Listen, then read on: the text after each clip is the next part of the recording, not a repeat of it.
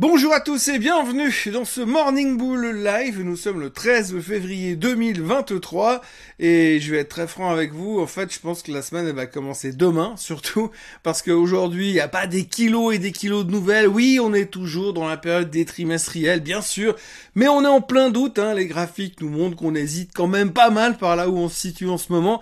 On voit que le SMI est en train de casser gentiment son canal à la baisse. On voit que le reste est en, train d'hésiter dans son canal haussier la réponse à toutes ces questions sera probablement le chiffre qu'on aura demain à 14h30, à savoir le CPI américain.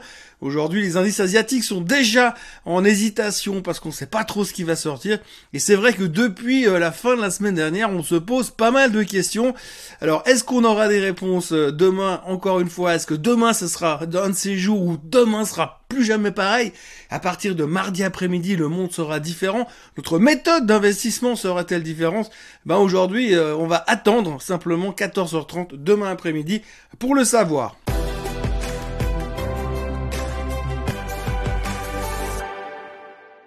Alors je pense que le truc qui préoccupe le plus euh, les marchés et les médias en ce moment, c'est euh, euh, l'US Air Force qui est en train de tirer sur des ovnis depuis trois jours.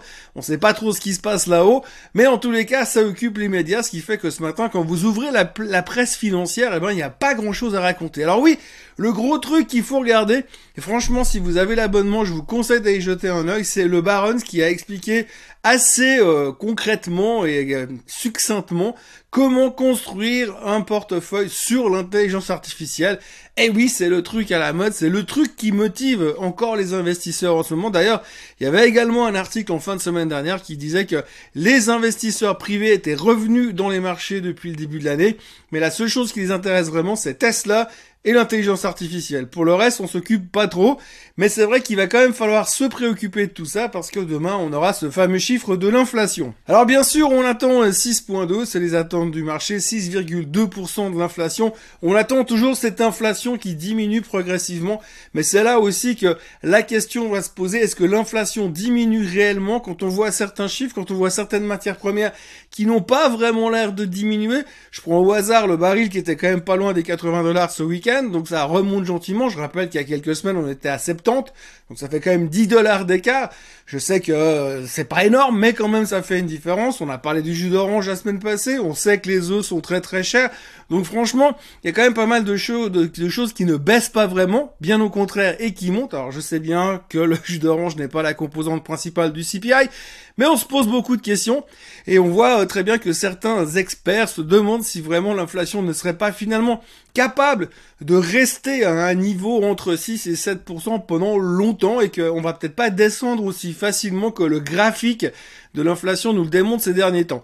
Donc l'interrogation elle est là, les réponses on les a pas, on les aura demain probablement, on y verra un petit peu plus clair. Et ensuite on pourra en tirer euh, tirer des plans sur la comète hein, ou sur euh, l'ovni, c'est un peu comme ça qu'on peut le voir, mais c'est vrai qu'à partir de maintenant on ne sait pas grand chose, on sait qu'il y a quand même pas mal de doutes, on a vu que euh, dans les commentaires de monsieur Powell la semaine dernière qu'il n'était pas non plus super rassuré ni super confiant, puis surtout qu'il avait quand même pas mal raté de trucs ces derniers temps dans les informations qu'on a obtenues au niveau de la macro, on l'a encore vu sur les chiffres de l'emploi, donc on a des doutes et euh, pour l'instant, eh ben, on n'est pas super rassuré.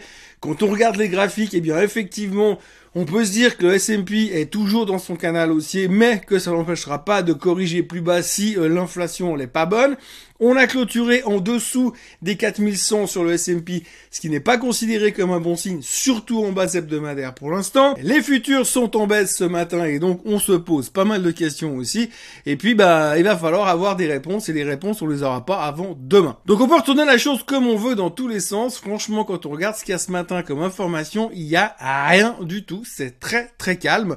Il y a deux trois downgrades, deux trois remarques sur le groupe Adani en de la part de Moody's qui le downgrade parce que le titre a baissé beaucoup ces derniers temps, tu m'étonnes.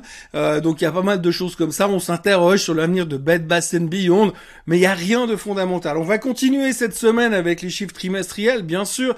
Euh, les grands, grands, grands, grands noms sont sortis, mais cette semaine, il y aura encore deux, trois trucs assez intéressants euh, à observer. Alors si on veut regarder en détail euh, les chiffres de la semaine, eh bien, bon, c'est pas aujourd'hui qu'on va se rouler par terre, mais il y aura quand même Michelin ce soir après la clôture en Europe. Et puis demain, il y aura Airbnb et Coca-Cola. Il faudra surveiller Airbnb parce qu'il y a pas mal de de bruit qui laisse supposer que la croissance ne, serait plus aussi importante qu'auparavant, donc à surveiller. Global Foundries pour le côté semi-conducteur, et puis euh, mercredi on aura des boîtes comme Roku, comme Kering, assez intéressant à observer au niveau du luxe. On a vu les bons chiffres récemment de LVMH, mais cette semaine donc il y aura Kering, et puis comme vous le voyez, il y aura également Hermès en fin de semaine. Et puis je, je, je, je surveillerai encore Roblox, qui est toujours assez intéressant et assez volatile au moment des publications. Et puis euh, sans oublier l'Investor Day de Snap. Alors on ne sait pas ce qu'il pourrait éventuellement nous inventer encore, mais il n'y a pas de grand grand mouvement à, à attendre du côté de Snap, ni de grandes bonnes surprises à mon sens. Et puis euh, jeudi soir, enfin jeudi à surveiller quand même Airbus et Nestlé, euh, qui sont quand même deux gros poids lourds pour les marchés européens. Ce matin, si on regarde ce qui se passe en Asie, eh bien on verra que euh, le Japon est en baisse. On attend des nouvelles du futur patron de la banque du Japon. Donc ça devrait être annoncé cette semaine. On attend des news du gouvernement japonais. du côté de la Chine, ça va un petit peu mieux. C'est un des seuls marchés asiatiques qui monte pour l'instant. évidemment, la théorie, c'est comme d'habitude. Oui, la de la Chine va rebooster la croissance. Donc on se base un petit peu là-dessus. Mais pour nous, euh, la préoccupation pour l'instant, pour être très franc, franchement, il y a rien à dire. Tout ce qu'on veut, c'est de voir les euh, chiffres euh, de demain au niveau de l'inflation. Mis à part ça, il faudra pas oublier une autre chose, c'est que cette nuit, il y a eu le Super Bowl aux États-Unis. Il y a eu le Super Bowl et donc c'était les Kansas City Chiefs contre les Eagles de Philadelphia. Euh, ça vous fera certainement une belle jambe, mais ce qu'il faut retenir de tout ça, c'est que chaque année, quand il y a le Super Bowl, on nous refait à chaque fois l'histoire de la théorie du Super Bowl. Alors ça ne veut rien dire ou pas grand chose, c'est un peu comme toutes ces théories qui disent que si le mois de janvier est bon, bah, le reste de l'année sera bonne. Et eh bien là, en général, le Super Bowl, il y a toujours une théorie qui est basée sur le fait que quand c'est une équipe de l'American Conference qui gagne, eh bien c'est négatif, et quand c'est une équipe de la National Conference qui gagne, eh bien c'est positif pour les marchés. On sait que quand c'est une équipe de la NFC qui remporte le Super Bowl, 83% du temps, le marché termine en hausse à la fin de l'année. En revanche, quand c'est une équipe de la de l'AFC, de l'American Conference qui gagne, à ce moment-là, à 72%, le marché termine en baisse à la fin de l'année. Donc en gros, ce qu'il faut retenir, c'est que les Kansas City Chiefs sont une équipe de la AFC. Donc ça veut dire que c'est négatif. Donc il y a 72% de chances selon les statistiques de la théorie du Super Bowl que le marché termine en baisse cette année. Alors bien sûr, c'est comme toutes ces statistiques, comme toutes ces euh, on dit, comme toutes ces manières de d'interpréter le marché, ça ne reste que des statistiques. On peut aussi interpeller le marché avec le nombre de canards qui sont nés dans le lac de Central Park. Et je ne rigole pas, il existe des statistiques qui disent qu'en fonction du nombre de naissances, on peut on peut faire des prévisions sur marché boursier. Donc la théorie du Super Bowl, eh bien c'est un petit truc, de nouveau un truc comme ça. Euh, ça ne veut pas dire grand chose, mais aujourd'hui on peut quand même en parler, surtout qu'il n'y a pas grand chose d'autre à dire. Donc attention, les Kansas City Chiefs ont gagné le Super Bowl et c'est considéré comme pas forcément une bonne nouvelle pour euh, la pérennité du bull market à la fin de l'année 2023. C'est encore loin, on a le temps d'en reparler. Alors peut-être que si on s'en souvient, on pourra refaire le point au mois de décembre. Voilà, je ne vais pas vous faire perdre plus de temps ce matin. La préoccupation principale, c'est donc le CPI de demain, les ovnis qui tombent comme euh, euh, des petits pains au milieu du ciel et on ne sait toujours pas ce que c'est.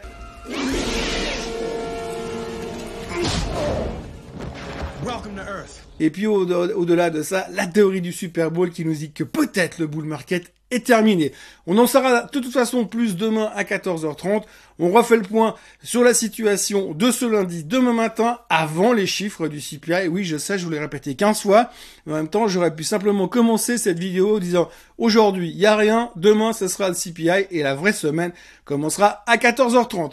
N'oubliez pas de vous abonner à la chaîne Suisse en français, de liker cette vidéo, de la partager et de revenir demain matin encore et encore. Passez une très très bonne journée et un très bon lundi. Et pour ceux qui sont partis en vacances de ski, bah, bon ski.